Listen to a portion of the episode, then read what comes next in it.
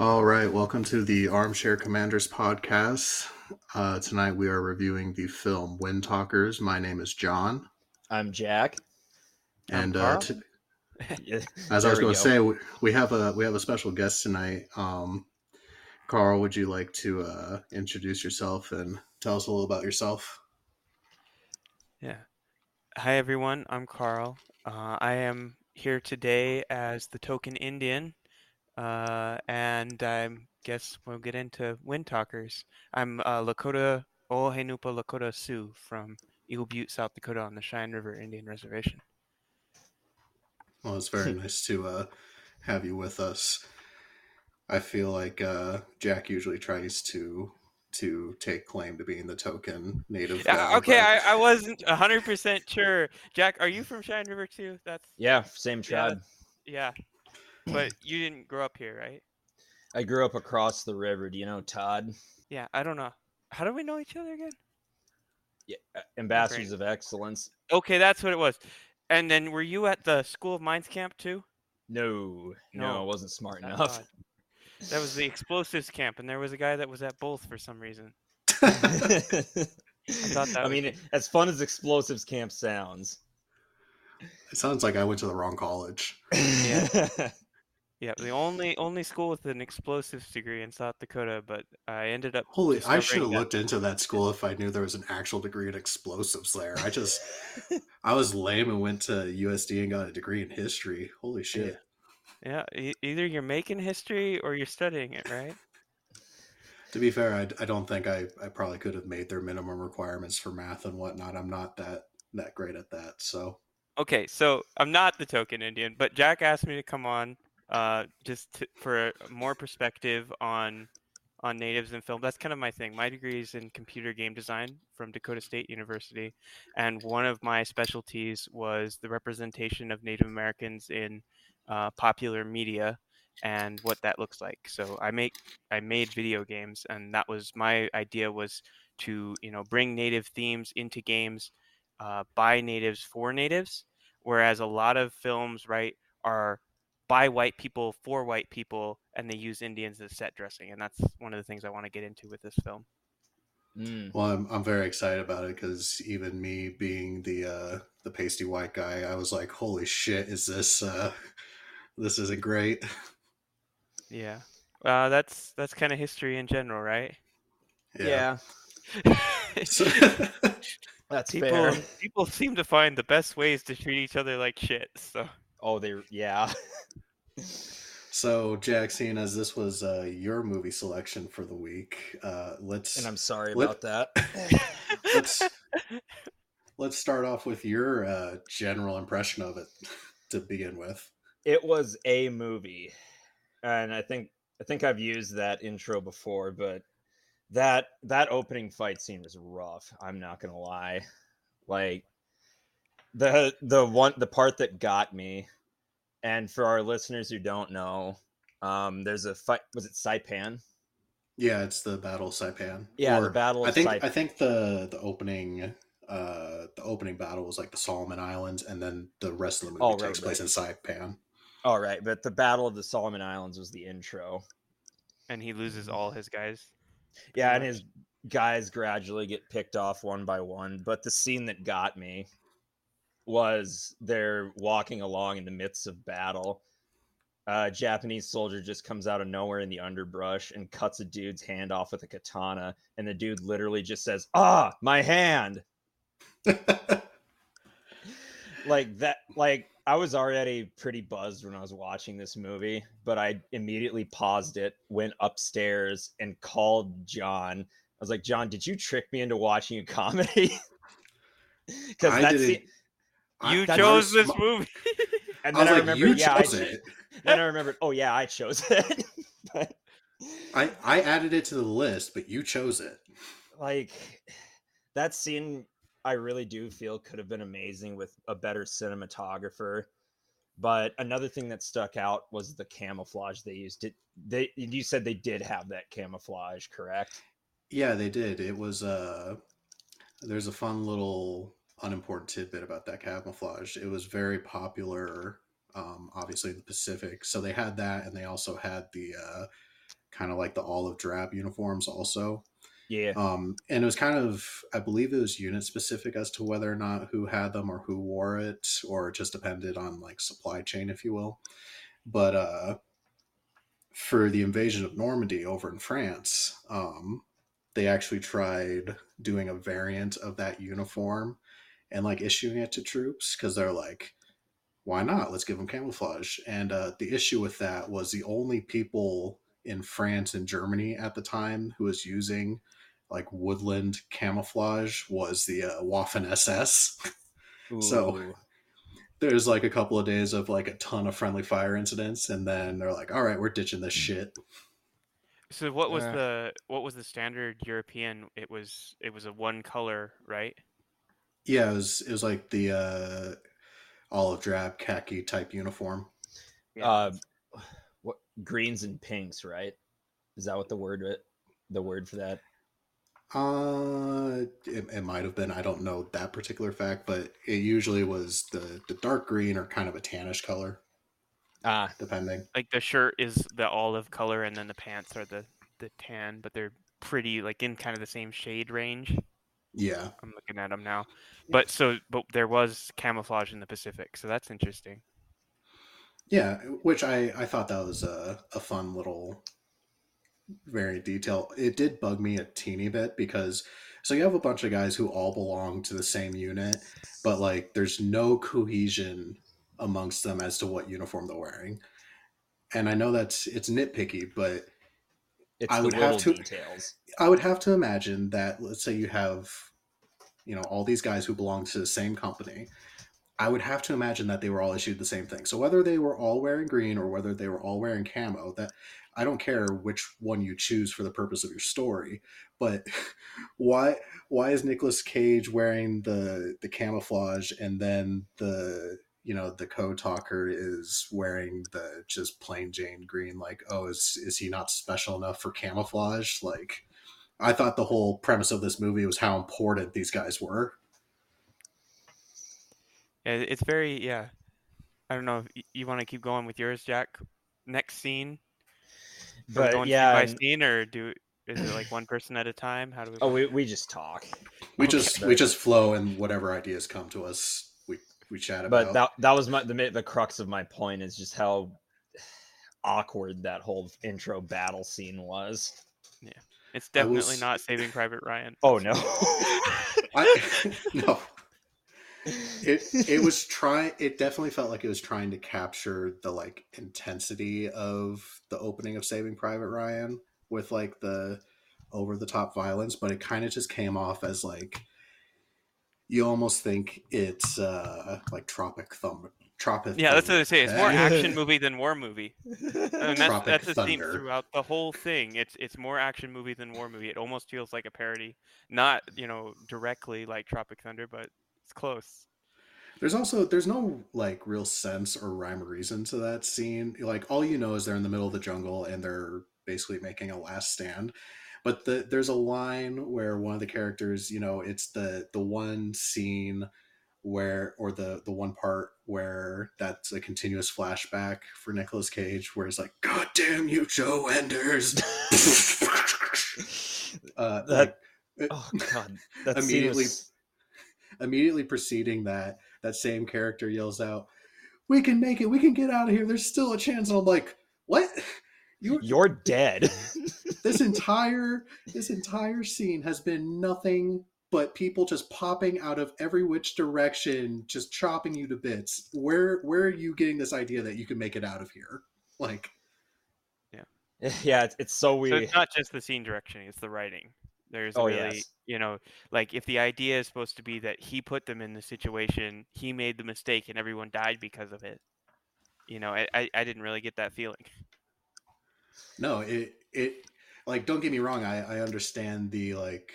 Here's a bit of onus on him that he feels because he made the decision to hold an undefendable position, but I mean, it, it felt in the context of that scene there wasn't much to be done either way. What it felt like the result of that scene would have been the same whether or not he chose to defend the spot or if he chose to run.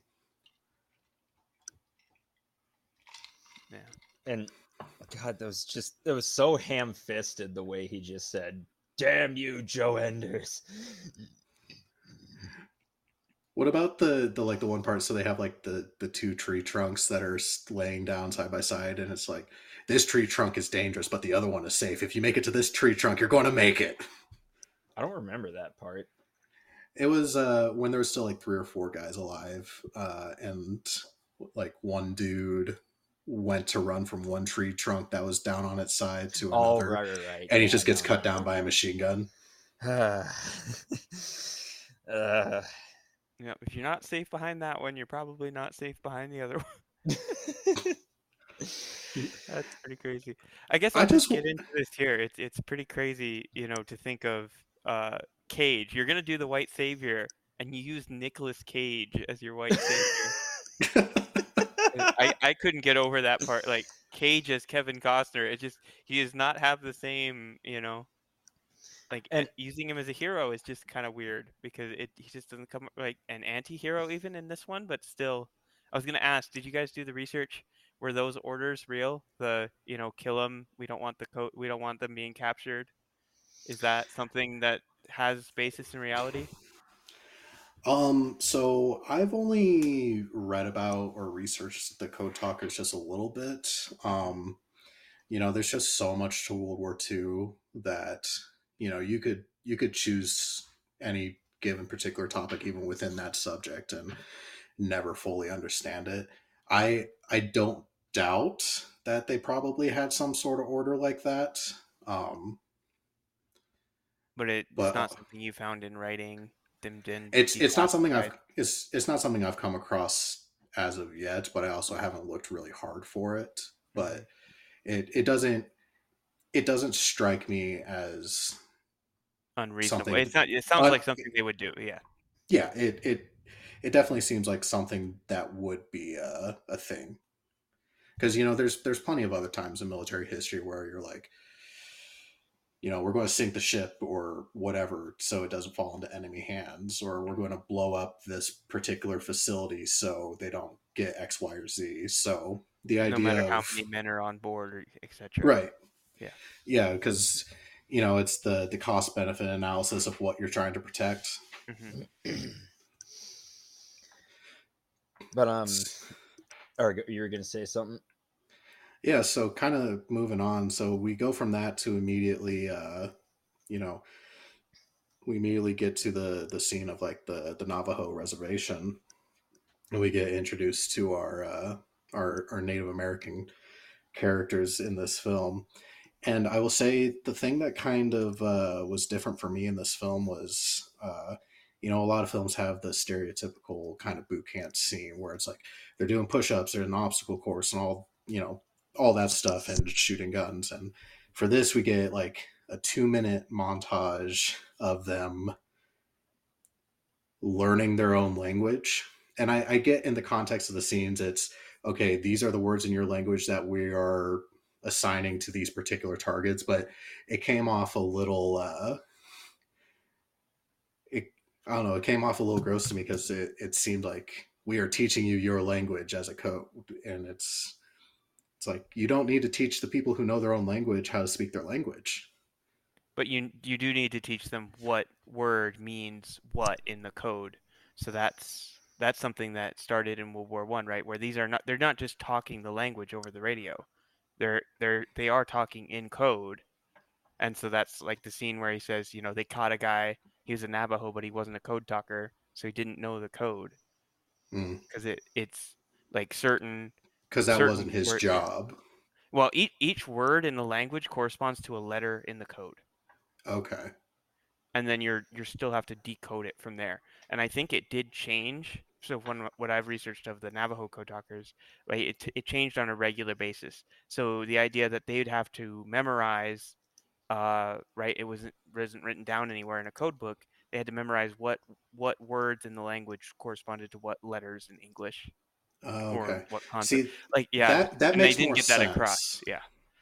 Um, yeah, because in this film, it definitely makes it seem as though the language itself is the code. Um, which, to be fair, if I if I am not misunderstanding this, Navajo isn't a language you can really learn. It's it's a language you kind of have to grow up with, isn't it? Well, I'd say that any language, the amount of time you put into it, um, right? So they say native languages are probably a couple thousand more hours to learn than like learning a romance language from English, but they're still learnable. Uh, The only thing is at this time that there was no, you know, documentation that was readily available to the Japanese, you know, so they weren't going to be able to get their hands on a Navajo dictionary in So the 1940. so for them getting an actual code talker was necessary because that was the only way they were going to get a a a way to actually translate the language itself. Yeah, but it's no different than like with the Enigma code for the Germans. You you would still need someone who knew what they were doing with the code in order to break the code, or a code book, which is you know what the British got. All right. And But doesn't- um, go ahead, Carl. the uh, the language as a code was actually in World War One, and I think it was Comanche. Um, I, I do remember that that Yeah. the the original experiment or the the original try at this was either Comanche or Cherokee that they Yeah. used. and so that I hear I remember learning that the the first code in World War One they were you know making it up as they went because there it was just an, a commander a field commander that saw these two guys talking to each other in their own language and said hey can you get on the radio? And that was you know you know they were only in World War One for like a year so that was pretty quick. But by the time they got to World War Two it was a plan that that was you know here we're going to recruit from these reservations in order to do this and it's going to be a code. Whereas like in world war one they were coming up with it on the battlefield. And so the guy talks about we didn't have a word for machine gun so it was just um, you know gun fast and then it was like little gun fast was submachine gun and big gun fast was you know an actual emplacement and and they were they were coming up with ways to express these things in their language because the words didn't exist, right? And that's Mhm. something that's funny in uh, in Lakota. Usually, what would happen, like if there was a big English com- concept, um, before there were words in the language for like automobile and plane and all these things, you'd just be speaking Lakota. And this is my dad remembers his grandma on the phone is like this, where you know you she'd be talking 100 miles an hour in Lakota, and then he'd hear the word airplane, or he'd hear the word you know Chicago.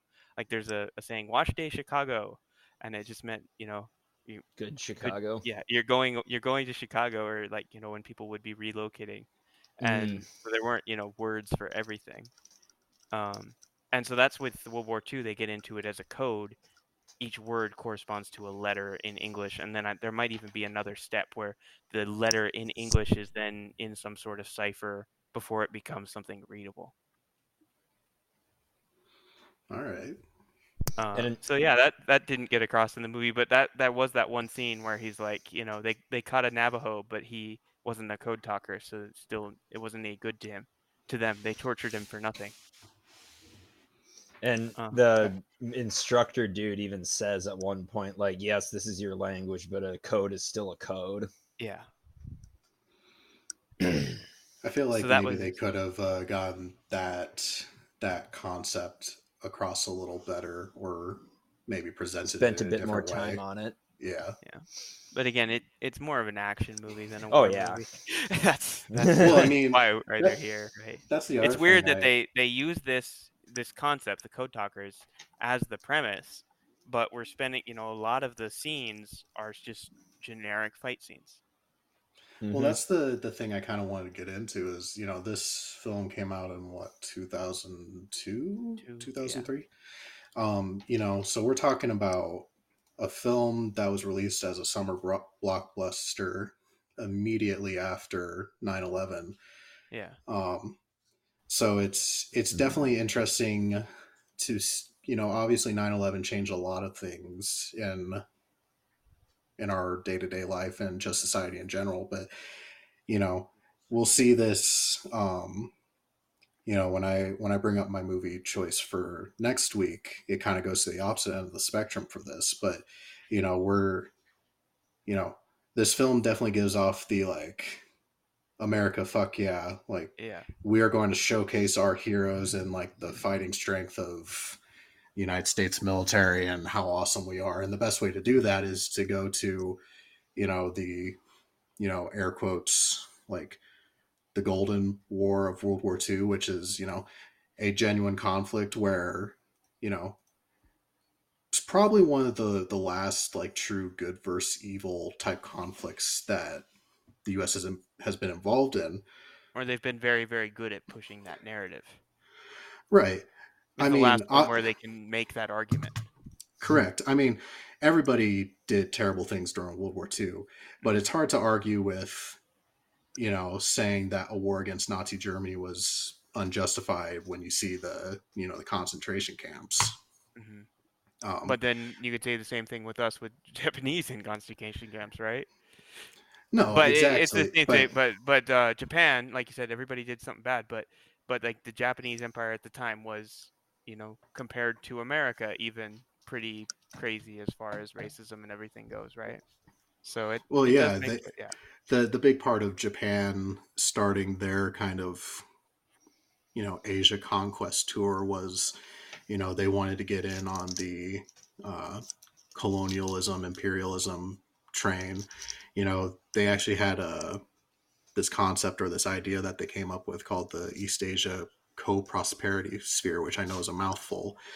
But uh, essentially it was we are going to unite all the Asian countries together with Japan being at the head and basically Japanese people being the uh what's the word I'm looking for the Japanese master race, basically. yeah ki- kind of the Because I mean, they, they weren't treating the, the Chinese or anyone else they conquered all that well either. Ooh, no. no no Just because they were Asian didn't mean that they were yeah there was there was still a racial hierarchy yeah, or a nationalist hierarchy in that sense.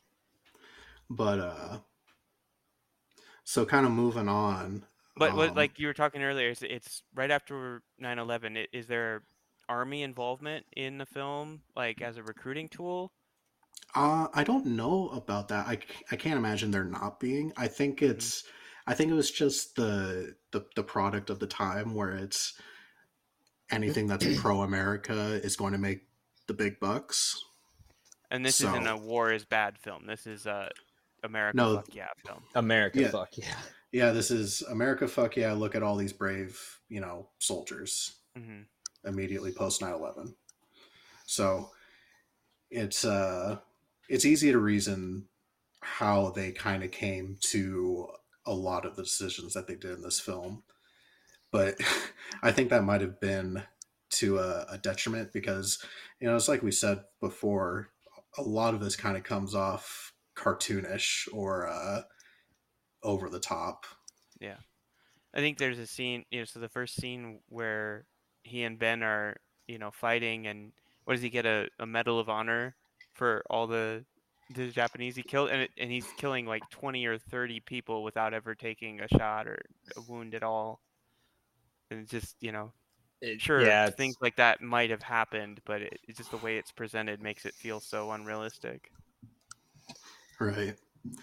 The the thing that kind of uh, frustrates me about this film is the fact that I don't know if you guys had ever heard of the Battle of Saipan before or are familiar with it at all, but the the, the Battle of Saipan is not really covered all that much in film. Um, you know, Hollywood loves to focus on battles like Iwo Jima and uh, Okinawa. Uh, Tarawa is another real big one that they like to focus on. Um, but Saipan is is actually kind of a major turning point in the war in the Pacific. Um, you know, it occurs in the I think about a week after the Normandy invasion. And in fact, it's it's referred to And it was it was a major turning point. yeah, it was huge. that's- They lost they lost aircraft carriers. They lost twenty nine thousand troops to defend this island. It was it was a big big deal. And the thing is, is that because of when it occurred, the the invasion of Normandy oftentimes overshadows it. Um, and I think it's it's kind of an unfair thing for this battle. Literally Yeah. like the same week, June 15th, 1944. That's crazy that we were able to project that much power in both spears. yeah, it's time. a it's a huge battle. This is also this battle is where we we see the change in kind of doctrine of how they're fighting. So that's kind of you know there's a there's a lot to have beef with this movie, but uh I know we're jumping like way into the future of the film, but you know the scene where they're in the the town kind of resting and you know Joe Enders and Ben Yazzie have their little chat about their Catholic school upbringings and you see the flamethrower guy giving a chocolate bar to a you know a Japanese girl um and in the middle of it you see this giant just ambush attack occur out of nowhere um by this point the Japanese had changed up their tactics where you know during the daytime they were operating mostly defensively um and then they would be launching counteroffensives or launching attacks during the nighttime because they understood the power of Well, they were Yeah. outnumbered four to one, right? So there's a hundred, there's 150,000 American troops and 30,000 Japanese. You know, they have the defenders' advantage, probably three to one is what the Americans were thinking. But they even brought four to one just to make sure that there was no. well way yeah by this by this point in the war they've already you know they are well aware that the japanese are going to fight tooth and nail for every square inch i mean before this we have the battle of tarawa where i think they were expecting it to be like a two or three day battle and it turned into like a month and just massive casualties and it was Mhm. for an extremely small territory I- it was only like a couple of square miles that they were trying to seize um, So not big enough for. I think it was. I think. like this is. I think no big deal Tarawa was literally big enough, big enough. for a airfield. Like the island of Tarawa was an airfield. That's it. Um, but yeah, they like by the time they're invading Saipan, they totally expect and knew they're like, we're going to take heavy losses on every square inch that we take, and that was that was just the reality of the Pacific War. So that that was one thing I I just Yeah. when I see like don't get me wrong, it was a great battle scene, but it's also one of those scenes where like this probably wouldn't or didn't happen because the jet No pitched yeah no battles pitched battles in daylight. because it wasn't going to work for them. Yeah, they they knew not to go toe to toe with the Americans in broad daylight in an open field. So the ambushes at night, and then during the day, if the Americans walk towards us, we fill them with machine gun fire. Because I mean, pretty much the whole island is is trenches in a Oh, mountain, yeah. right? Yeah. Tunnels and all that. They This did is a also- lot of digging. This is all also where we start seeing a lot of the uh, the cave warfare pop up. Hmm And I was surprised we didn't get more of that. Yeah, that would have was been a really tense scene. There was a lot of open field battles. What did Yeah. what did you guys think about um it almost felt like like yes the japanese were the enemy in this but it felt as though the actual enemy in this film was artillery it felt like every major battle scene always came down to we got to take out those guns Yeah. Well, I mean that's what it is, right? Yeah, but I I, I would have liked more machine guns. Yeah, because yeah, like artillery. I don't know. At this point, right? You got to think that offshore is the Iowa class battleships with 16 inch guns, and they've already peppered this island full of holes. And I don't see any huge holes. I'm like any any fixed artillery that was not in a cave Yeah, is probably gone by the time the troops make landfall. I don't know. So, what did you guys? I know it was discussed kind of a bit for our first scene, but what did you guys? I, I felt as though this movie was very gratuitous with uh, the violence, like just very over the top, just people flailing all around, uh, people being like blown up into the air. Like, what was your Like guys' that. thought on that? the the scenes where people get blown up into the air that just seemed it, it didn't feel like they were being blown up. It feels like there was an explosion, pyrotechnic, and the actors jumped. Right. But Interesting. Especially surviving. Yeah. Because some of them do survive. oh man, You get you get hit hit with a shell like Right, that, you're dead. exist. There isn't anything. No, there's actually a, a Yeah. YouTube video out right now by a channel called uh, Garand Thumb, and he's a dude who used to be uh, Air Force Special Operations, and all he does is like gun uh, videos now. But he recently came out with a video where he went down to this place down in Texas that you can pay to shoot like guns from tanks and artillery pieces and stuff like that. And so he brought out a bunch of ballistic gelatin dummies and uh, essentially shot them from like 20 feet away with these giant artillery pieces. And he did it in slow mo, and like you can see how they just disintegrate into nothingness as the, the shells impact. Yeah. Yeah, artillery shells are no joke. That's for sure. um, we I wanted to bring this up, but building up, yeah, building up earlier. Um, Nicolas Cage was meant to be the white savior of this movie, but I don't recall him ever having any major character development. He he he was kind of a dick the entire time. So Yeah, there's there's one scene after he gets the medal where he says, you know, I couldn't have done this without Ben Yahzee, and you know, he's not just some Indian, he's of this clan and everything. But I I didn't really see the scene Right. Yeah. it sets that up. there that one scene where he Ben takes a bath in the early morning and that one racist dude was ob- was he was he was fucking with him like oh I which racist dude? Jap-" Let's be more specific here. shut up The the one that that's actually beating the shit out of him, but then Cage is standing there doing nothing until the Yeah, other and then guys he- come. And it's somebody else who actually tries to and break it like you first. think he's about to have some moment in the sun where like oh I've been redeemed. No he just like kind of stops the fight and then he turns to Ben. You do look like a Japanese. Wow No, that's the guy who was attacking him. His excuse to them is that Whi- I thought is- he was Japanese, and that felt really off because if you thought he was Japanese, right, everybody knows it's bullshit. Because if you thought he was Right. yeah like And the other part, trying to too, is- shit. This, like this dude has been in your company for like at least six months. Like, come on. he's wearing an American God. uniform. You've literally been giving him shit every single day since he's arrived. Like, don't don't give us that. But yeah, my my biggest takeaway from that scene was that Cage's character, he's still, you know, not doing anything. He's like, oh yeah, this is this is okay, this is totally fine, until somebody else comes in and tries to break it up. What I find interesting about Cage's character, I don't know if you guys have ever seen the movie uh, Sands of Iwo Jima starring John Wayne.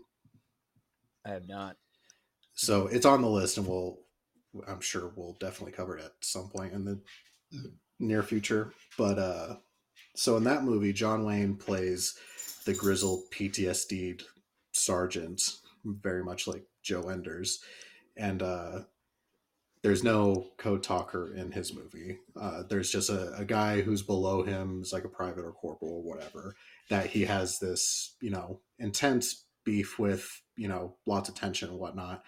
And at the end of the film, John Wayne ends up dying.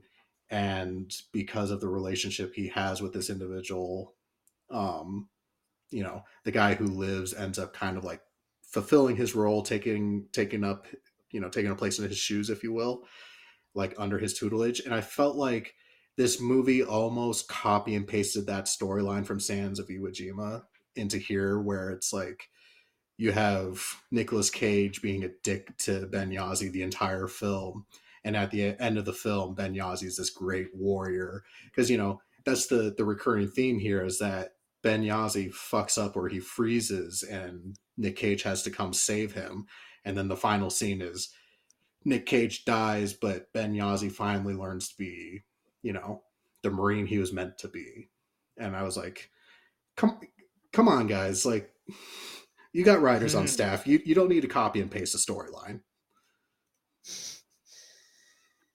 Yeah. It's it's there's only so much you can do with a film like that though. Like that's I think yet there were so many t- places they could have gone with this movie, but um, that's that's the storyline they decided on, right? We're gonna have a couple of set piece battles, and uh, and that's gonna be it. And then at the end, you know, they're gonna go back to the reservation, and the nice music's gonna play, and he's gonna tell his kid that Joe Enders was the best. Not all white men You are know, bad. Yeah.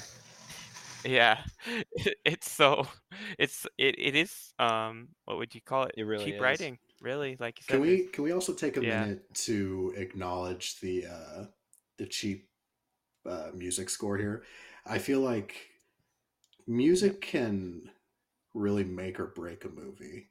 Um, you know, it's huge in getting us to feel certain ways during certain scenes. But how patronizing was this fucking film? Like, oh, every time that there's anything remotely Native American going on, we got to have the the flute play in the background. Like, really? Yeah. It- and it's it's not even just Ben's motif, right? It's just all nativeness is encompassed by this one motif. And then I don't even know does Enders Enders have much of a theme? Like there's not a lot of building leitmotifs or anything His complex. his in it that I motif is able to pick up uh. Screaming while shooting people. Yeah. So does is there even there's not even music in some of those things. I mean, there's definitely kind of over the top, like uh, just regular action move, Gung-ho. like like trumpets blaring type deal. Yeah. Da da da da. Like, Yeah. But that it, the the the one uh, Nick Cage moment that really stuck out to me was uh, during the first big battle scene for Saipan. Uh, you know, they're making their moves, and uh, he comes up across this spider hole where there's one Japanese soldier like just barely peeking his rifle out of it, shooting, and he kicks the hatch off of this hole and just unloads an entire like magazine of Thompson Thompson ammo into him. I was like, Jesus, I get he's PTSD, but that just seems like not a smart decision right here. Like you could have done this with a couple, just a couple of bullets. But that's where you see the the wildness in his eyes, if you will.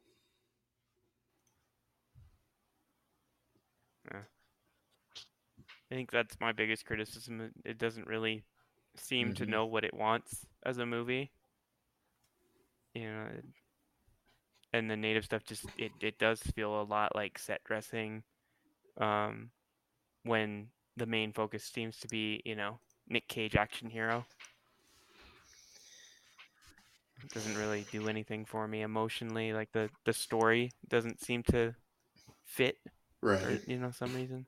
Yeah, the, the the code talkers. I think we're all in agreement. They they deserved a much much better movie to tell their story. That's the only thing you get out of it is that people that didn't know code talkers were a thing learn that code talkers are a thing as far as like native but yeah it, it seems like that if you're going to make a movie about it make it about them and that's that's what I've I've always said is if you're going to do a native story it, it needs to be you know directed by native people or you know have a, a huge Mhm. amount of involvement and this is just another one you know made by white people for white people white savior is the big thing like it it's so much just dances with wolves but on saipan. And i guess the the opposite is right unless instead of being in a native village they're on saipan but it's it's white man white man learns that native people are actual humans Character development. Yeah, you know but, like but especially even that with, doesn't really it's even- especially even like the, the scene with uh you know the the guy named chick who's the like the super racist in the group you know it's like you know he's the one that originally says ben looks like a jap and all that stuff. Um and then you get a, a point later in the film where he's like can you imagine fit like if you asked my dad about the natives, he would have told you that they were nothing but savages, da da da da. And now we're fine with them. Can you imagine us sitting down having a drink with the Japs in 50 years? And Nicolas Cage is like, shut the fuck up.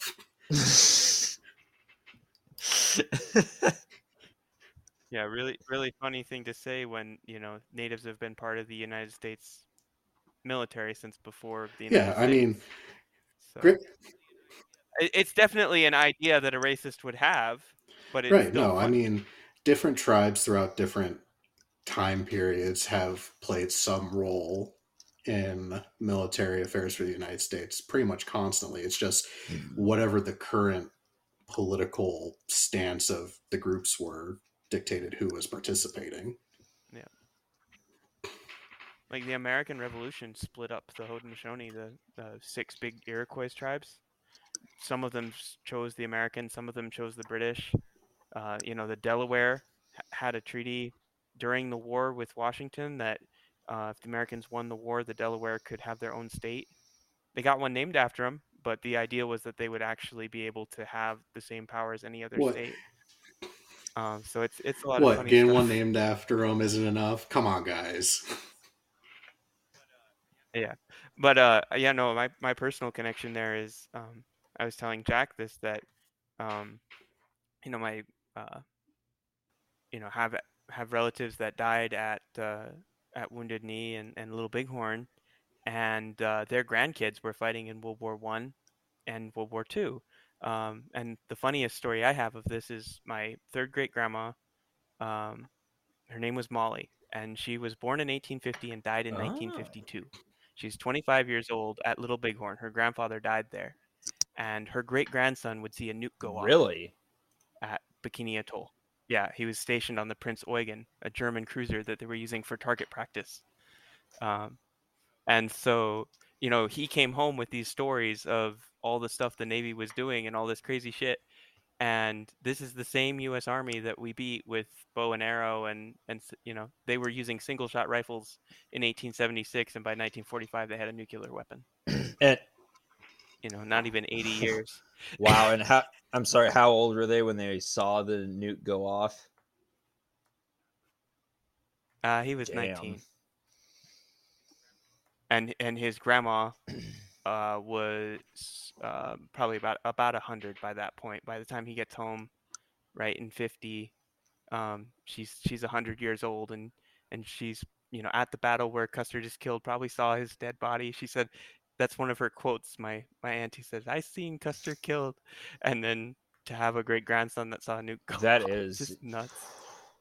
That just blew my mind, man. That is an interesting uh, kind of cross section of history.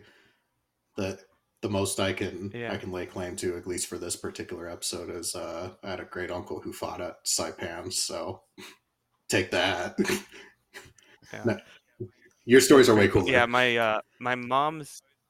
Yeah, I was say so. Most of my connections to the Pacific are on my my mom's side, my white side.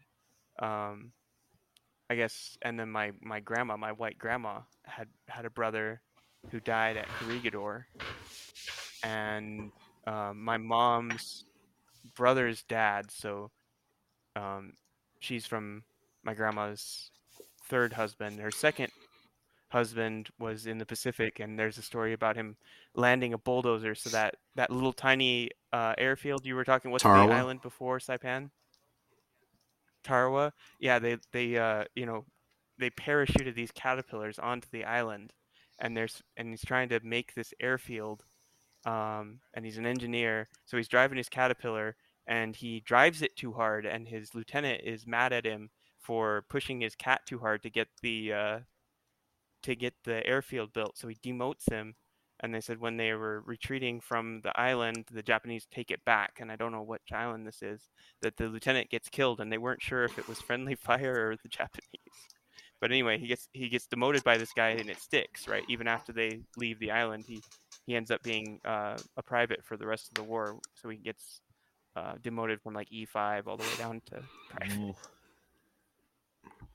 so that was nuts. But anyway, he uh, that's my my grandma's second husband, and he ended up um, coming home from the war just broken and ended up killing So himself. that's that's, That's- that's very sorry to hear that, unfortunate. But you know, not yeah. But you know, Not- World War II is just uh, Yeah. a lot of Yes, tragedy. That's for war, sure. unfortunately, is a, a generator of a lot of mental health issues. My uh, yeah. so my great uncle who fought in the Battle of Saipan, he actually he wasn't in the Marine Corps. He fought uh, in the Army. I believe it was the Twenty Seventh Division that was there, which So how'd that go? The Marines land first, and then the Yeah, army I- comes later. I believe so, considering the Marines are the, the purpose trained amphibious assault troops. Um, but th- that's kind of one of the things that often is underplayed or un- not really mentioned is the Army's involvement in the Pacific War. It's usually always, you know, the image of the, the Marine Corps raising the flag on Iwo Jima and what have you. But um, the Army played a pretty significant role in uh, helping take Saipan, Okinawa, the Philippines. Um, my uncle, in particular, he uh, Yeah, got the, the only reason I knew he was there um, was I received like I had my great aunt. She passed years and years ago, and uh, to make a long story short, somebody pilfered items that were supposed to have been given to me, and then they somehow magically ended up in my possession later on uh, by the, the graciousness of family members who were trying to right the wrong, if you will. But uh, so I was going through this binder, and it's literally every like family history document that my family could possibly have, and it it goes all the way back to the American Revolution uh, with like discharge papers from the Continental Army for one of my ancestors. But um, the only thing in that binder that references uh, my great uncle being at Saipan is there's a newspaper clipping from the hometown paper saying, you know, so and so wounded battle Saipan this day received Purple Heart for machine gun wound. And I'm like, can I have more of a story here than Yeah. this? Like what? and you know, he he died, you know, well over a decade ago. So, and he never talked about it. So there's there's nobody to, you know, to pass on the story here. So all all but you did actually meet him. Mhm. That's pretty cool. Like he was when I- alive when, you were alive. little. But um, but yeah, Yeah. that that's the. It's it's amazing But to done. think how many stories there are out there that get lost or aren't told. Um, because I I can only imagine what his experience was like on this island just from this one paragraph newspaper clipping. Um, so that kind of brings me to the I wanted to bring this question up a little earlier, but you know, we talked about the fact that uh, the Navajo and uh, the Windtalkers themselves um, are pretty much unanimous in the fact that you know they either want or they deserve a better film than this. Do you think, just in your studies of Native culture or Native Americans in popular culture, do you think it's it's better that this film exists as it is and leaves the door open for a better one to be made or do you think it would have been better that they never did as poor of a job they did with this film and you know we have a lesser known story that might be picked up later on Yeah, I, I, I would probably go for the side. I, I really do believe this that if you're gonna make a film about Native people, it needs to be made by Native people, and so like even just being made by a big studio, like it is it is cool that the story gets told, but at a certain point, you know, it the the harmful effects are are greater than the positive effects, in my opinion, and that this film definitely kind of um, you know it, it fits that story for me. There are some there are some pieces of fiction that even though they're appropriative i still like. Um and this does not fit in that category so what do you think jack This, who, this, yeah, they, there needs to be a better Code Talkers movie written and, and directed and starring Native people. But I was going to bring this up earlier, but my story from my family in this theater of war, my great uncle was in the Navy, I believe, and this was still early on in the war. And they're being strafed by a zero. And he either was running out of fuel or running out of ammo but all of a sudden he flips his plane around and goes at them full speed. He misses but they had their orders to fish him out and you know check his body in case there's any plans on it. And my grandma's the one that told me this story, God rest her soul. And this was her brother. And they pull him out, and you know, the crew's making jokes like, haha, stupid Jap missed us. And they fish him out and they search his corpse. And they don't find any plans, obviously, because he's not stupid enough to have them on him when he's on a in a plane. But instead, they find a bunch of pictures of a young Japanese woman with a newborn baby and my grandma looked me dead in the eye and said, You better believe the ship got quiet after that. Well, I feel like any kind of humanizing moment like that is uh, is hard to process, even if you like vehemently hate your your enemy. And there's a couple there's a couple of films that kind of plays on that particular motif that I think is is done very well.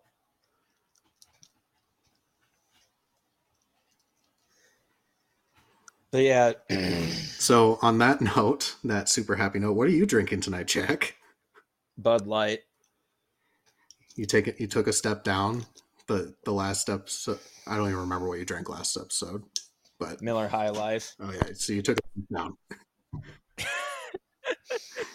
it's what got, I had. Show, show, show, uh, tell the people what you're drinking, then, Mister Fancy Pants. I am drinking su I, I don't even know how to fuck to pronounce this. Suige, suige or Suiji Saki. It's obviously a rice wine from Japan, but underneath the Japanese word is the English translation, which uh, says "drunken whale."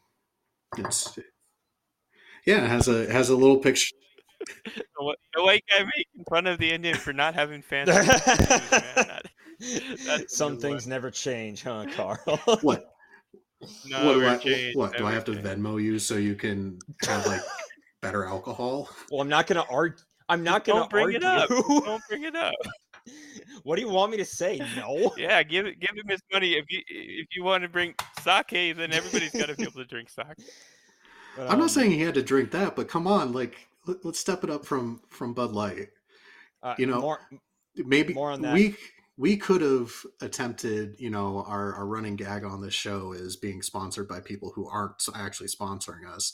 Did you notice the the kind of out of place ad placement in this movie where oh my god, I I forgot about the we'll get to the love story here in a second, but Nick Nicolas Cage is at the bar with his nurse lady friend, and she orders two shots of Bacardi, and it's one of those scenes where you're like, who orders two shots of straight Bacardi? Like, like you by Bacardi.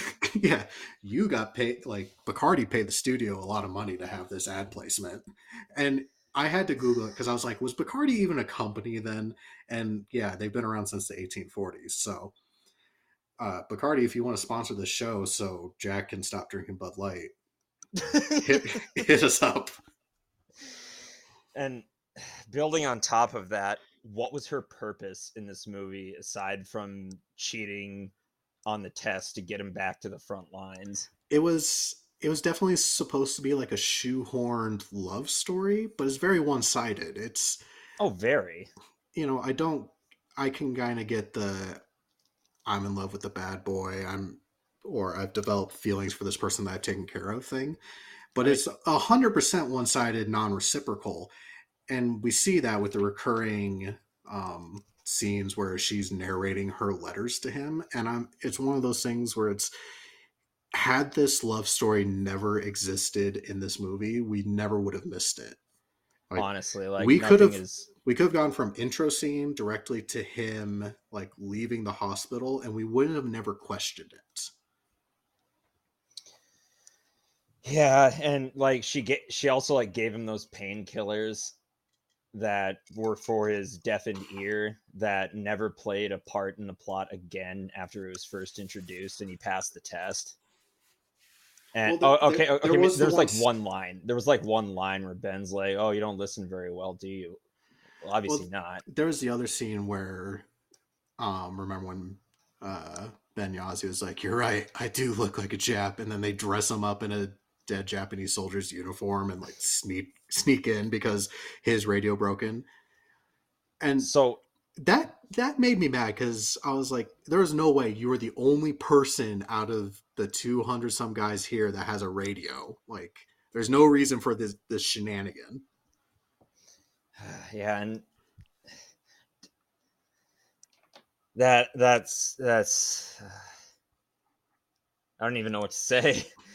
like a part of me says like what Japanese person would look at a Navajo and think he's a fellow Japanese, but there I actually do have this tab open of this one Navajo dude that was in the war that was captured at the Bataan yeah, the surrender of Bataan. And they thought he was Japanese, so they tortured him. And then they f- figured out he was Navajo, so they tortured him, tortured him even harder to get the code out of him and it, it is true that he did know a couple words of Navajo, but he played stupid for four years. It's a it's a long time to put up with that. Also, it gets even worse because he was. You think that's bad? Yeah, you think that's bad. Like after they got bored, either bored or annoyed with him, they shipped him back to the mainland to the safety of a city called Hiroshima. Please tell me and, he at least made it through that. Yeah, this the bomb dropped and the concrete of his cell saved him from the blast, but he was still burned in like radiation sickness, and he just lived for three days before being rescued. Man, he, he so he's in the, catch a break. The, yeah, he's in the running for like one of the shittiest experiences of the war. Man. So what do we what do we think about uh, the actor Adam Beach being our our main native actor. I know it definitely feels as though in Hollywood they have like three or four kind of go to actors to reprise any and all native roles. Um, and I was trying to look it up, but my research skills weren't doing me that much good.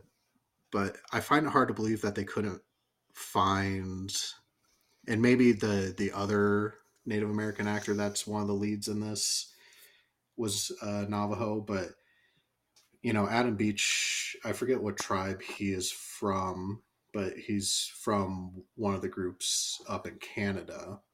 Um, and I was looking it up, and the Navajo population is like 300,000 some people. And I find it hard to believe that we couldn't find a single Navajo actor to take up this particular role.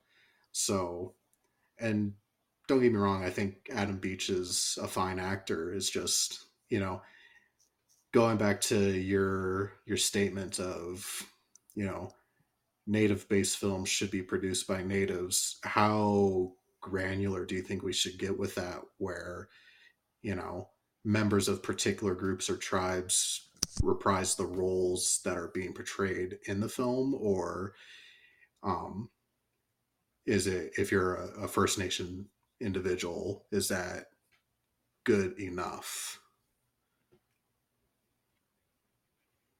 Again i i don't even think the film probably should have been made in the in the way it was um and i i think you're right there. You have lazy writing you also have lazy casting.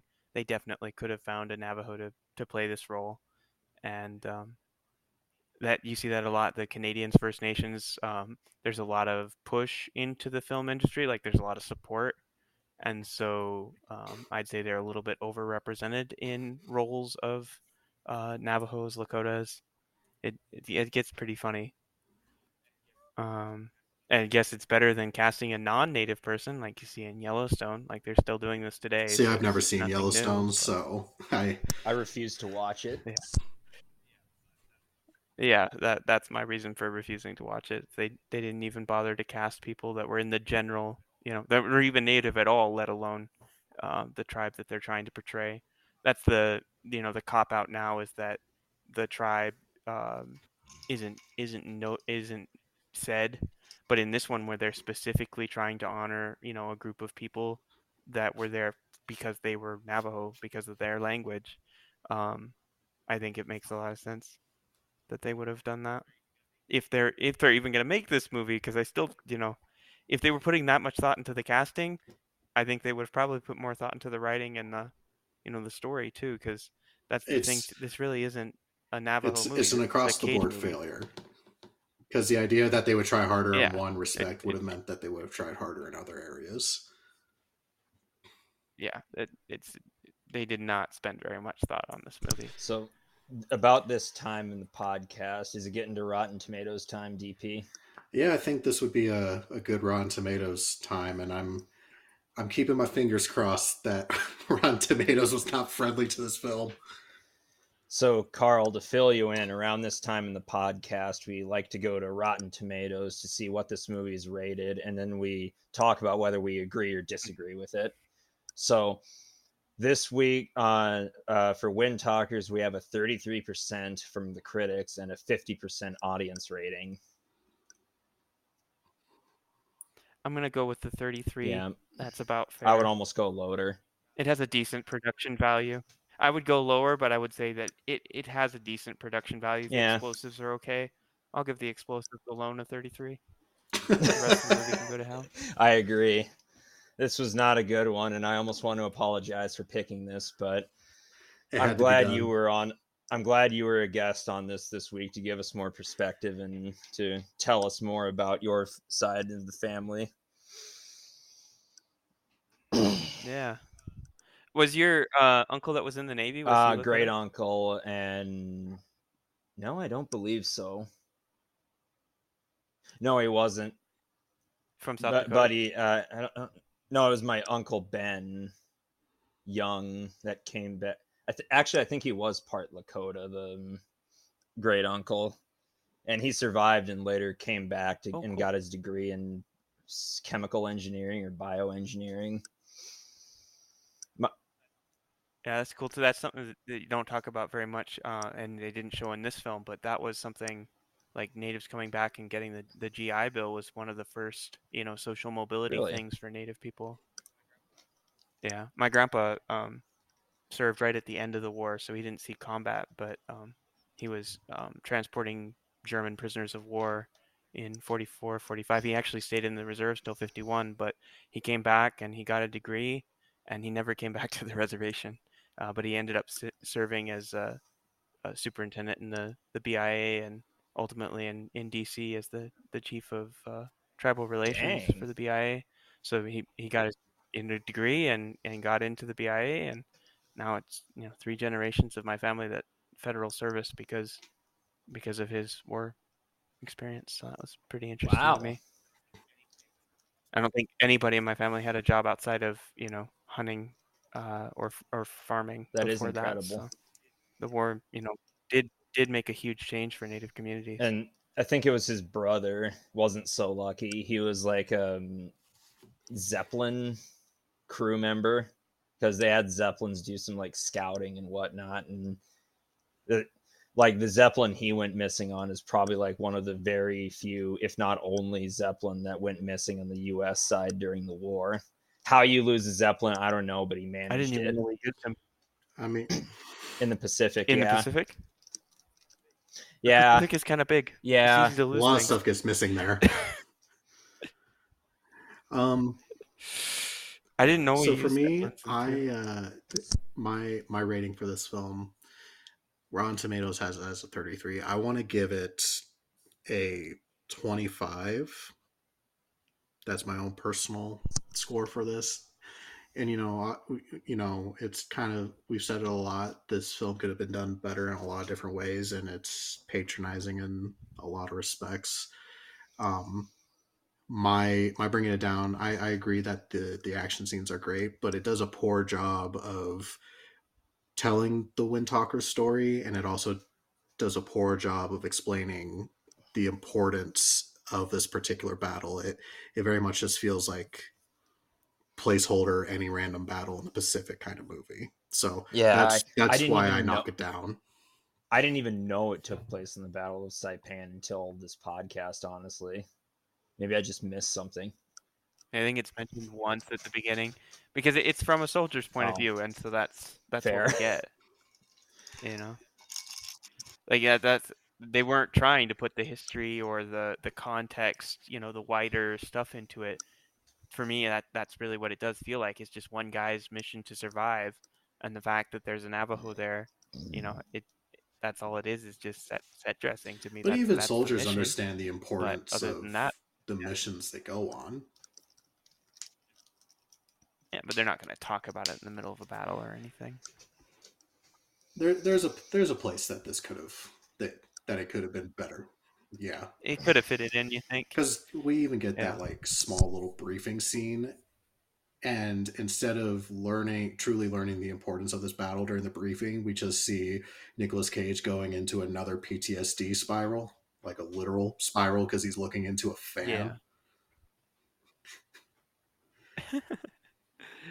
Yeah, it's definitely. I'd say the imitation game. Like, if you want to do a code and war movie, that's the kind of code. Oh, that was a that fantastic movie. and it because you were looking at it from the top i remember what you were talking about earlier like you know what, what if they had orders to kill the guys and making those for the greater good decisions and you know those were things that were going on do we let this entire you know ship sink to keep the code from being exposed that we can break the code so uh, but i don't know how you would have done that with this one with the, with the That's why we're here. We're here purely to bitch and not to uh, offer any solutions. So, yeah no but, uh, Uh, I would say um, I- I'd like to see a, a movie. Lakota Code Talkers. They were in Europe, and and there's so many other great native war stories um, that could definitely use a film. And it, it is sad that they they decided to do that. This one's so dirty. well, hopefully, this existing will, you know, Hollywood loves their remakes. So, hopefully, maybe in 10 to Oh, 20 no. years, somebody can revisit the topic and, and do it the way that it ought to be done. Yeah. So it bring the only thing that brings it up to a 25 for you is the the choreography, the fights. That that's Yeah, like its one redeeming. I, I could sit down on a Saturday night and have a couple of drinks and enjoy the fight scenes in this movie. But if we're looking at it from a historical accuracy or storytelling point of view, it it's terrible. Right. Almost. If I if I just want to see Nicolas Cage rampage through the Pacific, then fine. Yeah, this is a great movie. But that's not why I wanted to watch this movie. Ghost Rider on Saipan. That might have been a better mo- movie than this. he's gonna he's that gonna might have been a he's better gonna movie. steal the Ghost Rider 3. Declaration of Independence. Oh yeah. Yeah, no, Cage just ruins it for me. I can't take him Oh, seriously absolutely. It's a shame considering uh, I watched an interview with Nicolas Cage, and like as a person, he's actually kind of genuinely like a good person. He's just made some really poor. Uh, he got involved. Well, yeah, he got anything they give involved. him, right? That's the thing. He's he, he's an he got involved in some top. sort of Yeah. scam where he bought some s- uh, it was- dinosaur bones or something like that, and then it turned out it was a fraud, and he had to return it, and he lost all his money. So now he takes any and all acting roles to make up for the money he lost on his dinosaur skeleton, which is the most asinine sentence I've ever said. But But it, so, like in, in in 2002, was he taken more so. seriously as an actor? Because he would have just been coming off of Con Air, um, that one Alcatraz movie. Um, there was a couple of smaller indie films that did fairly well with him as the lead in. Um, But it's before yeah, Ghost this was or before. National Treasure. uh, Ghost Rider, your National Treasure. I would have to say National Treasure was probably. It's terrible to say, but National Treasure was probably the uh, the peak performance of his career. I don't know. He was good in Yeah. Into the Spider Verse. He did. He did do a good Spider-Man noir. Yeah, fantastic. A plus acting for that one. And he wasn't and he wasn't even technically on screen. It was just his voice. So maybe that's why. Yeah, but as far as far as the lead character in live action, You know, yeah. But um, you know, he, he makes a good. He has a distinctive voice. He makes a good voice actor. But I can't take him seriously in live action. So this is the uh, the part of the show where we will pick our next week's film. Um, for this one, I talked to Jack beforehand, and I, I gave him the option of either pre or post World War II because that feels World War II thus far is the predominant movie genre on our list, and uh, three out of our four shows now have been about World War II. So I wanted to.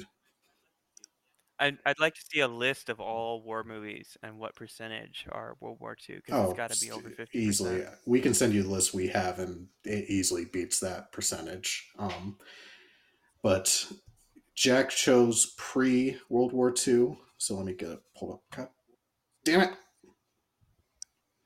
Okay, so for next week, we will be reviewing the 2000 war film, The Alamo, based on the 1836 standoff between a group of Texan and Tejano men led by Davy Crockett and Jim Bowie and Mexican dictator Santa Anna's forces at the Alamo in San Antonio, Texas. And it stars Dennis Quaid and Billy Bob Thornton.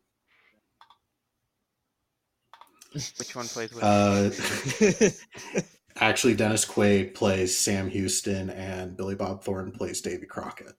I don't remember who plays. Yeah, I don't remember who plays, plays Boone. Boone.